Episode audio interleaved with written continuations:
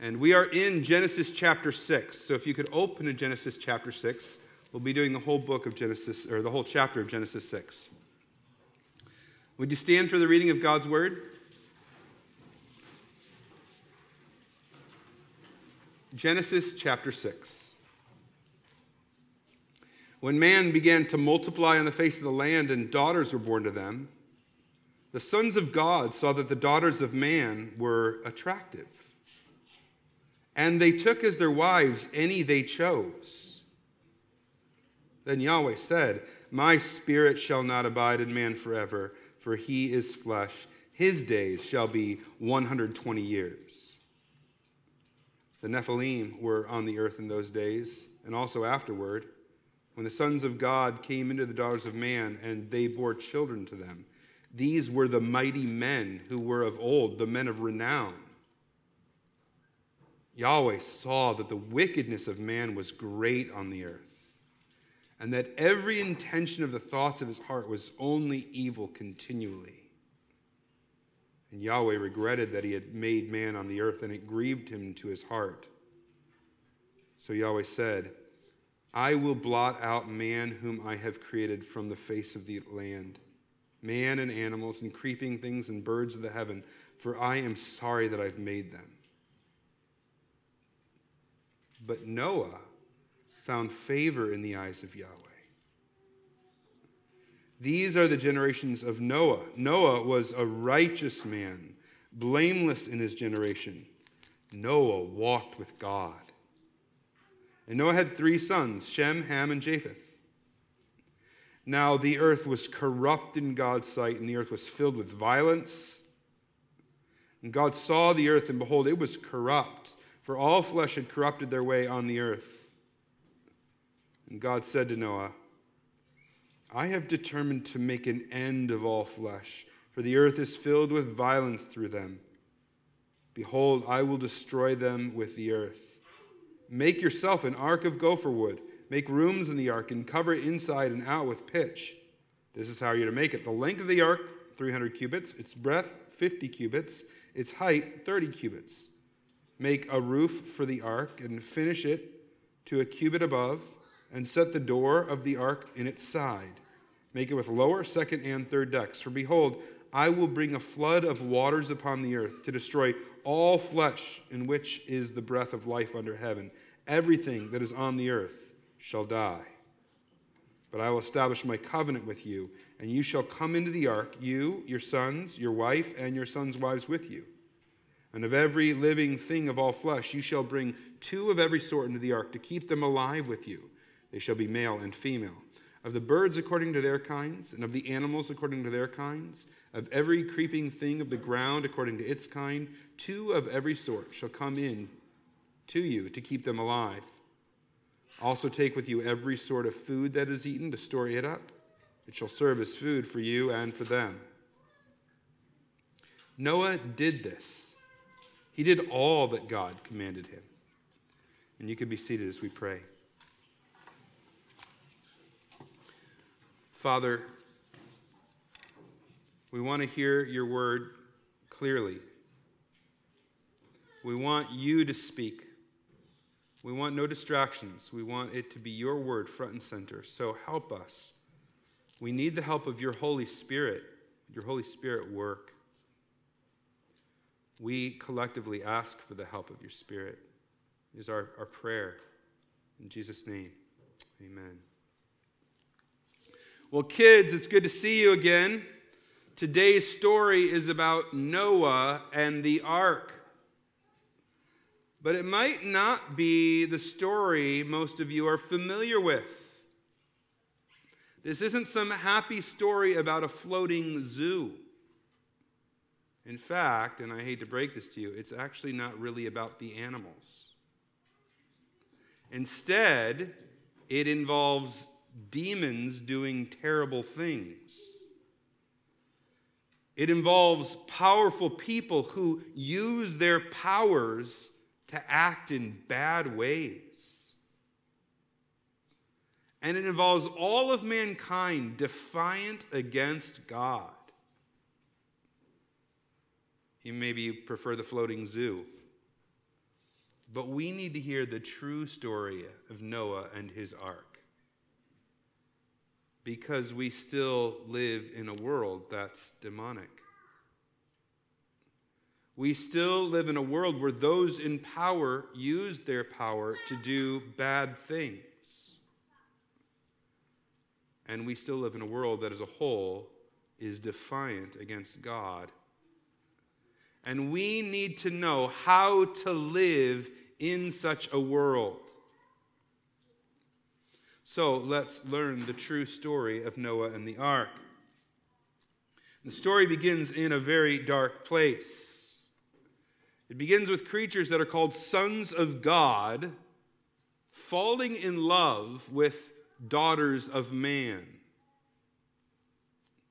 Have you ever heard that song? Oh, be careful, little eyes, what you see. Sometimes we see something we want, and so we think, I must have that. It happened with Eve. That fruit was so attractive to her, to her, so she went and she took it. She was an earthly being trying to become like God. The same thing here happens with the sons of God. Human women were attracted to them, so they went and took them. They were heavenly beings trying to enjoy the stuff of earth. But who were these sons of God? It's kind of an odd phrase. We see them in Job chapter 1 and 2. And Job 1 and 2 describes a council of high ranking angelic beings who would gather before God. We know from 1 Peter 3 that powerful angelic beings rebelled against God in the days of Noah. So it seems that the sons of God are powerful angelic beings that, like Eve, followed their eyes to their destruction and so become powerful demons. They wanted human females. So they took human females. Verse 2 says, They took as their wives any they chose. That's bad, bad news.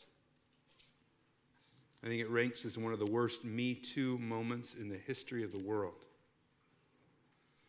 dominant males invested with spiritual power having their way with women.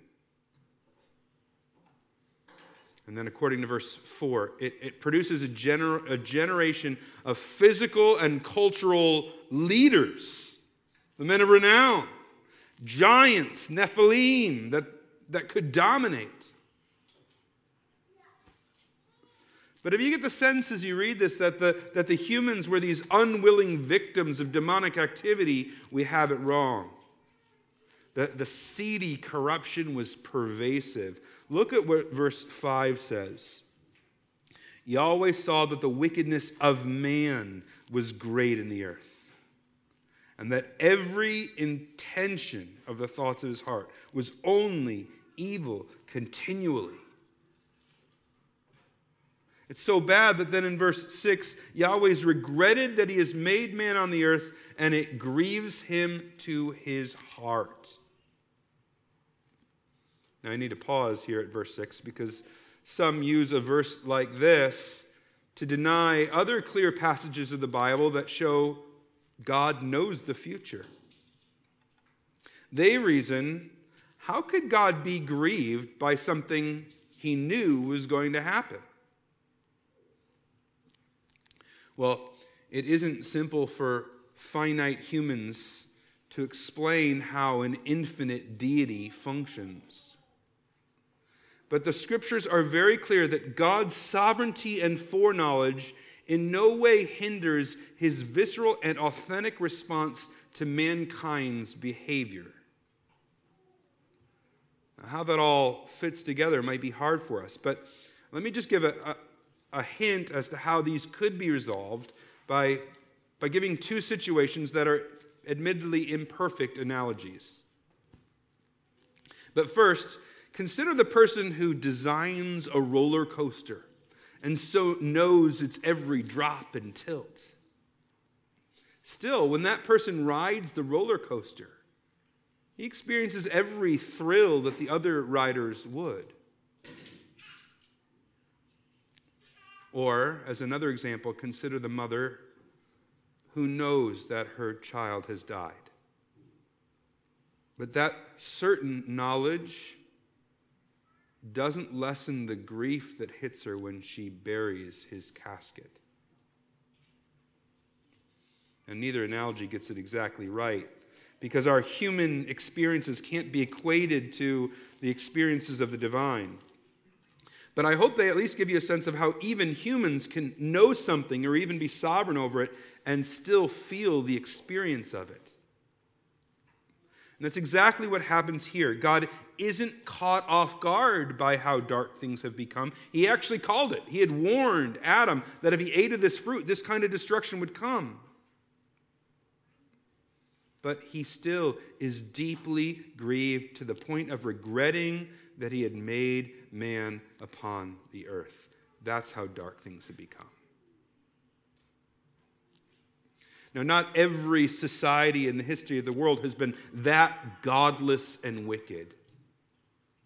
The level of moral degradation, it, it, it ebbs and flows in any given culture. Sometimes there's a broad sense of the fear of God. Biblical values and morality are, are generally embraced. But other times there's an open flaunting of God's standards, a defiant godlessness that pervades. Now, that latter category can range from the swashbuckling tyranny to Vegas style debauchery. It can be cavalier with no pretense of being good, or it be, can be cloaked in decency that dupes itself into thinking it is noble while still rushing headlong into open rebellion against God's standards. Regardless, every man made culture is in some way a recapitulation of the original state of godless rebellion described here in Noah's day.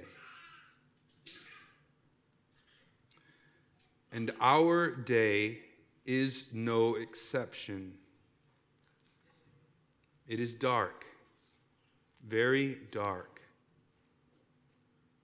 Perhaps the basic decency and tolerance we espouse function as kind of a sheep's costume. But the wolf is present. Just for example, a recent CBC column discussed a daughter who was dabbling in witchcraft, and the columnist concluded, and I quote, if being a witch is something that is in some way empowering to young women right now, then I say embrace being part of a coven. Or consider how movies and shows that celebrate out of sex or out of merit, out of wedlock sex, teasing it and allowing it to carry the storyline, well, those have become the norm. Or graphic celebrations of violence are likewise par for the course. The very violence and horror that would grieve God's heart are consumed while eating popcorn and sipping soda. And these degradations are so accepted that we're exposing them to teens or even preteens. Or in another vein, just listen to the, what's celebrated in our music sex, autonomy, selfishness, Perhaps even worse, pornography is unregulated, a badge of what a free and tolerant society we've become. And then you see political leaders flock to Toronto's gay pride parade that celebrates full on moral degradation that, would, that should cause anyone to blush, all in the name of tolerance. And on top of that, we kill our most vulnerable be they the frail and infirmed who are not sure if their life is worth living, or helpless preborn infants. And it's not like these are just small pockets of society, kind of tentacles on the outside trying to creep in. No, this is broadly embraced and celebrated. So much so that there aren't even mainstream politicians that stand against most of these atrocities. And we haven't even listed the, the many evils that are prevalent, but which our society does condemn. Things like sexual abuse or corporate greed or oppression or racism. We may not have reached the depths of moral decay present in Noah's day, but we are drinking from the same fountain. And so, as I said at the beginning, we need to know how to live in such a world. So let's return then to the story and learn. As we saw from verse 6, God is deeply grieved. God is not impotent, so he acts, he does something. First, God limits how long humans can live. Did you notice that in verse 3?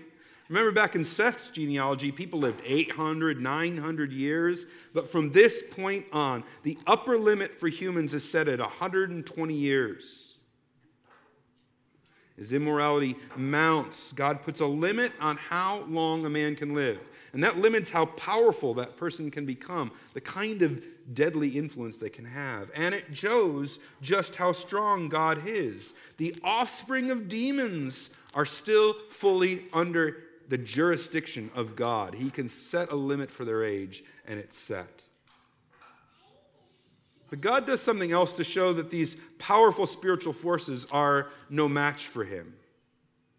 Because this strange scene we see in Genesis 6 is strange because it's the only time it occurs in the history of the world. It's never again repeated in Scripture. Why is that? 1 Peter 3 9 tells us it tells us that these spirits were imprisoned in the time of Noah. In other words, God punished these sons of God for acting the way they did. He restrained them from doing the same thing again. It is a time of great evil, but God is acting. God is powerful. He is not impotent. Now, that doesn't mean we today will be inculcated from all this world's evils. Adam's rebellion demands that evil reign, that darkness hold sway. But it's not because God's over there missing punches and unable to, to corral the forces of evil. To the contrary, God is strong. And even today, there are all sorts of ways he's limiting evil, sometimes in ways we can see, often in ways we cannot see. So, yes, our world is a dark place and will be until Jesus returns. But even in this day, in this dark day, it would be far, far darker if God was not active. So, friends, if we are to endure in this dark world. We must have our eyes firmly fixed on God. We must see that He is able to rescue the godly from trials and to keep the unrighteous under punishment until the day of judgment. And our story goes on. God is not done. Just by stopping these demons and capping uh, man's life at 120 is not finished. God shows how mighty his hand is by pushing a sort of reset button on humanity. Or to put it differently, he gives the world a taste of what all of us deserve for our rebellion. Listen to his plan in verse 7. Yahweh said, I will blot out man whom I've created from the face of the land, man and animals, and creeping things, and birds of the heaven, for I am sorry that I have made them. And then he tells Noah the specifics of his plan, beginning in verse 13. You can see it. He says to Noah, I have determined to make an end of all flesh, for the earth is filled with violence through them. Behold, I will destroy them with the earth. And then he goes on to tell him about how a truly cataclysmic event is going to happen a worldwide flood that will destroy all flesh. Everything on land will die. Now, this an- announcement would be mind blowing because, as best as we can tell from chapter 2, verse 6, the earth hasn't even known rain prior to this flood. And now God is saying, so much rain will fall that the entire earth will be covered in water before that water cycle regains its equilibrium. If you were living in Noah's day, you never would have dreamed something like this up. You couldn't have. It was an altogether different kind of reality. One day, God is going to return to our world and usher in a judgment on all those who've rejected him. And that judgment will be just as surprising. In fact, when Jesus teaches on it in Matthew 24 and Luke 17, he says it'll be just like the days of Noah, just as unexpected, just as sudden. So God was going to destroy his rebellious creation. He would bare his arm and show his strength. But he would preserve one family. One family would be saved the family of righteous Noah, the man who trusted in God, who looked to him. Yes, God will punish the ungodly, but he also rescues the righteous. And the rescue plan is stupendous. Noah is to build a massive ark. Now, an ark is basically a, a rudderless box that can float. But this rudderless box is enormous approximately the size of one and a half soccer fields with three decks. Had a roof on it that would keep out the rain but would allow a breeze and sunlight into the boat or the ark. The vessel would be able to hold a male and female of every species God had created.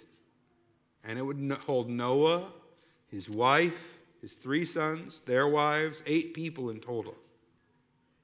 And Noah, by trusting in God, would pass through these waters of judgment and emerge alive on the other side.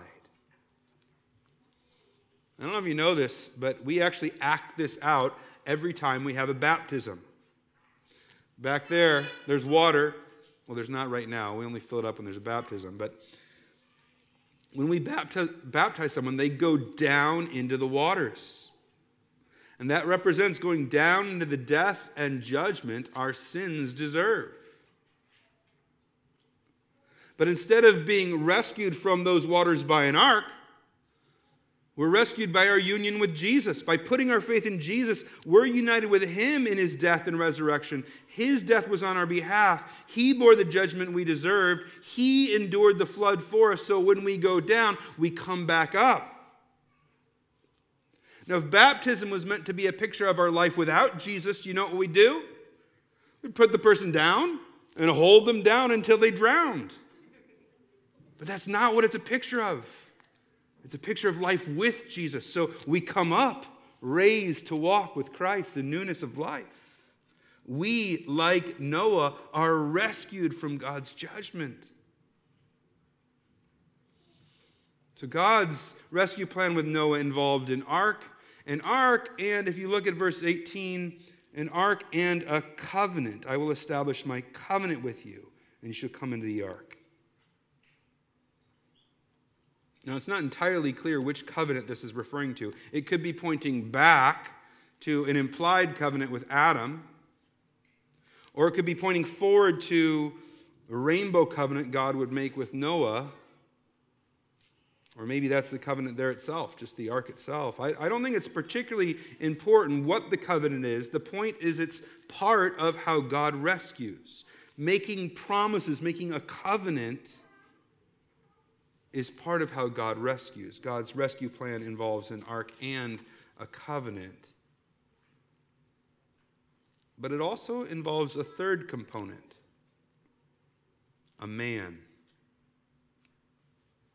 I actually think it's important to see. Now, when we study the Bible, we're taught to see God as the hero, and that's right we should be wary of, of reading the Old Testament as a bunch of moral examples. Be like Abraham, be like Moses, be like David. If you've sat here under the preaching at this church, you know that such a reading of the Old Testament is far from God's intent in writing the Old Testament. The New Testament shows us why God wrote the Old Testament. The point of the Old Testament isn't to teach us how to be good people, it's to teach us that we need a Savior and to point us towards the kind of Savior that's coming. God is the hero, God is the rescuer, God is the Savior. We're the ones in need of rescue. But, but, this is important. God works through people who look to Him in order to, in order to accomplish His rescue plan. Not, not perfect people, for there are no such people, but people of faith. People who trust him and so live distinctly from the world around them. People like Ruth and Boaz. People like Jonathan or Deborah. People like Noah. Look at how verse 9 describes him. Noah was a righteous man, blameless in his generation. Noah walked with God. And this is not saying that Noah was sinless. Rather, it's describing a man who refused to get caught up in the gross immorality of his day. Hebrews 11:7 makes clear that his righteousness was actually rooted in his faith and a product of his faith when it seemed like the world around him was going south fast, Noah kept his eyes on God and trusted him. Therefore, he didn't waver. In that sense, he was righteous. He was a, a man of faith who trusted God. And our dark day and age needs Noah's. We need Ruth's and Deborah's. We need people of faith who are willing to be distinct, who are willing to stand apart from the sometimes subtle and often overt godlessness of our day. Kids, are you willing to be those kinds of people in your schools? Adults, are we willing to be those kinds of people? Are we willing to be part of God's new humanity with different values and different priorities? If so, we can take note of how Noah responded to God's outlandish rescue plan. He'd likely never seen rain, which would mean he'd never seen a flood. And he was going to have to stop whatever was his line of work and give himself to building this massive floating box this barn. Now, keep in mind, he already would have stood out like a sore thumb amidst the godlessness of his surrounding world. But, but this act would have definitely kind of pushed him over into the freak category. But what does Noah do? Verse 22 Noah did this. He did all that God commanded him. he obeys. He does what God says to do. Kids, remember at the start I said the story of Noah and the ark isn't about a floating zoo? It's not about aardvarks and orangutans. Rather, it's about the darkness lurking in the human heart. And it's about a God who's strong enough to rescue his own, but to judge the ungodly. And then it's also a call for us to live distinct lives in our age, to look to our God and obey Him. I want you to imagine kind of a big battle plan. And this battle plan involves a little band of the soldiers going kind of close to the enemy, and the enemy thinks they can take them. So the enemy comes and surrounds this little band, and that band kind of draws out the enemy. Now, in that little battle right there, it looks like the enemy is winning. It looks like this little band of good soldiers is, is, being defeated. But if you're able to kind of span out and see the whole thing, as you see the enemy drawing out, you see the good forces surrounding and sweeping in. And you realize, though it looks like this battle is being lost, there's a much bigger plan that's being put into place, and that the good side is actually winning. It doesn't feel like a defeat at all from that vantage point. That's how we're called to live now. Knowing that God is doing something much bigger. His troops are on the move. And what seems like evil's great day is actually a small part of God's bigger victory plan. Listen to what 2 Peter 2 says about the story of Noah. For if God did not spare angels when they sinned, but cast them into hell and committed them to chains of gloomy darkness to be kept until the judgment, if he did not spare the ancient world, but preserved Noah, a herald of righteousness, with seven others when he brought a flood upon the world of the ungodly, then the Lord knows how to rescue the godly from trials and to keep the unrighteous under punishment until the day of judgment, and especially those who indulge in the lust of defiling passions and despise authority. Where will you stand? Will you stand with the world in its ungodliness? Or will you put your faith in God? Trust Him and obey Him, even if that makes you stand out. This morning, God's given us the true story of Noah and the ark.